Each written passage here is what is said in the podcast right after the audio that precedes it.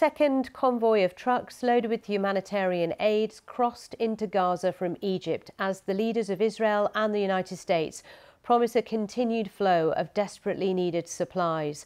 14 aid trucks crossed the Rafah border from Egypt into Gaza on Sunday night, according to the United Nations. The day before, a convoy carrying medicines and food were allowed in for the first time since Israel tightened its blockade of the territory more than two weeks ago. The Rafah crossing is on the Egyptian border and it's the only route into Gaza that does not border with Israel. That means it's currently the only entry point for aid. Now, Israel's warning its military campaign against Hamas could last several months. The IDF says the next stage, a widely anticipated ground offensive, would happen soon. With more, here's our correspondent Wyre Davies in Jerusalem and a warning you may find parts of his report distressing. The human toll in Gaza is mounting. These casualties brought to the Al Aqsa hospital in central Gaza are outside the zone from which Israel had told civilians to flee. It's not known from where the victims came, but many of the dead and injured are children. Some images, too distressing to broadcast, show the bodies of at least a dozen children. We have been here since the crack of dawn, and the bodies have completely filled the hospital yard. This is in addition to the bodies in refrigerators, which are full. We don't have enough shrouds for the dead, because the numbers are huge. Israeli airstrikes in response to the massacres of October the 7th are against what it calls strategic Hamas targets. They've left parts of the Gaza Strip looking like a wasteland. Such bombing, say Palestinians, is indiscriminate by its very nature, resulting in thousands of casualties. No one's getting out of Gaza for now, but through the border with Egypt today, more than a dozen aid trucks did get in, carrying basic food and medical supplies after an initial transfer of 20 truckloads yesterday. But the UN says it's nowhere near the 500 trucks daily needed to sustain a population of more than 2 million. 30%, um, according to our sources, OCHA, uh, of the infrastructure is already destroyed. The UN says that many who fled south to escape Israeli bombing are now heading back to homes in northern Gaza towards the shelling. So dire is the humanitarian situation. Some people will die um, if they don't get insulin on a regular basis. There are 50,000 pregnant women in Gaza. Uh, water is absolutely necessary to keep them alive but the situation is set to worsen.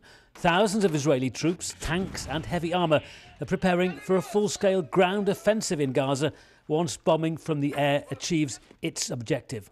It's what Israel says it has to do if Hamas is to be crushed. I have no doubt that Israel will need to go in on the ground to be able to effectively hurt and undermine and weaken Hamas but also to be able to project power in this region and show the world and its other adversaries that are watching that we have capabilities. And I think it's a matter of day or days until that happens. But Israel knows a land invasion of Gaza could trigger conflict in the wider region. In the Palestinian West Bank city of Jenin, Israel says it hit a Hamas cell, preparing for an attack. After cross border skirmishes too in southern Lebanon, a warning from Israel's Prime Minister to Hezbollah militia and their sponsors, Iran, not to get involved. If Hezbollah decides to enter the war, they'll be making the biggest mistake of their lives and hit with unimaginable force, said the Prime Minister, talking to Israeli soldiers in the north today. One fact that Mr. Netanyahu can't control is the fate of more than 200 Israeli and international hostages held by Hamas in Gaza, whose families fear an Israeli invasion may put their lives in further danger. Wyre Davies, BBC News, Jerusalem. Well, as we've been reporting, a dire humanitarian crisis is unfolding in Gaza as Israel's war on Hamas continues. Our correspondent Rushdi Abu Alouf and his family have been displaced four times in Gaza in the last two weeks. Here's his assessment of the situation on the ground from an aid camp in the city of Khan Yunis, which is in the south of the territory. About 2,000 families living in uh, these uh, uh, tents. They are people displaced from the northern uh, Gaza. This is the a camp has been built by the uh, by the uh, UNRWA. I was speaking to uh, the families here. They said they are struggling to uh, find water. They are struggling to find food. They are struggling to find a bathroom. They said the bathroom here is, is a real a real uh, challenge. They said security also is a real challenge because, as you know, Hamas has been under really heavy attack by Israel for the last two weeks or so. So there is no police around the area to maintain law and order. Few problems here, social problems in the in, in the area. But those people, they said we they, we have, we have been given very little food, very little water, very little uh, uh, uh, medicine to the people who are in need for this. This is an example of how 7,100 people who are displaced from the north are living in a very difficult condition in Gaza City. Rushdi Abu Alouf reporting there. Now, world leaders are stepping up their diplomatic efforts to ease the conflict. On Sunday, President Biden spoke to Pope Francis about the aid efforts working towards peace and the need to prevent a regional escalation of the conflict. Mr. Biden also held two phone calls with Israel Prime Minister Benjamin Netanyahu on Sunday. The White House says the two leaders agreed there would be a continuous flow of assistance into Gaza. Mr. Biden also thanked Mr. Netanyahu for his assistance in the release of two US hostages on Friday. The leaders of the US, UK, Canada, France, Germany, and Italy spoke on Sunday, and several European leaders are expected in Israel this week, including French President Emmanuel Macron. Well, let's go live now to our Middle East correspondent, Yolande Knell, who is in Jerusalem for us. Uh, Yolande, first of all, before we talk about the diplomacy and the imminent visits this week, what's been happening overnight?